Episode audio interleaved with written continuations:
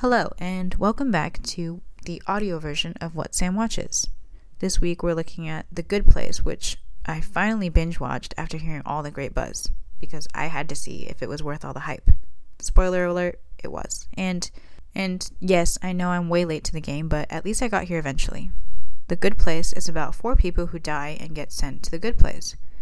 Then things start to go bad via a big sinkhole, or at least that's what we thought. In reality, spoiler alert, they actually got sent to the bad place where Michael, the architect of the fake good place, tortures them by putting them together.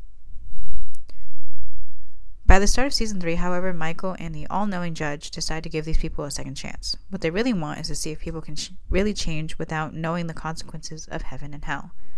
They do change, but it's only temporary. So Michael and Janet meddle and make sure the changes stick.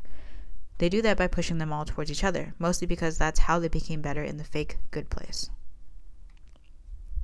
All in all, I really love the show so far.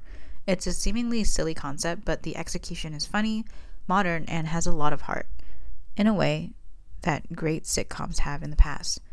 So I encourage you to check the show out if you haven't already. It's a genuinely great show, and I can't wait for the next season to come out.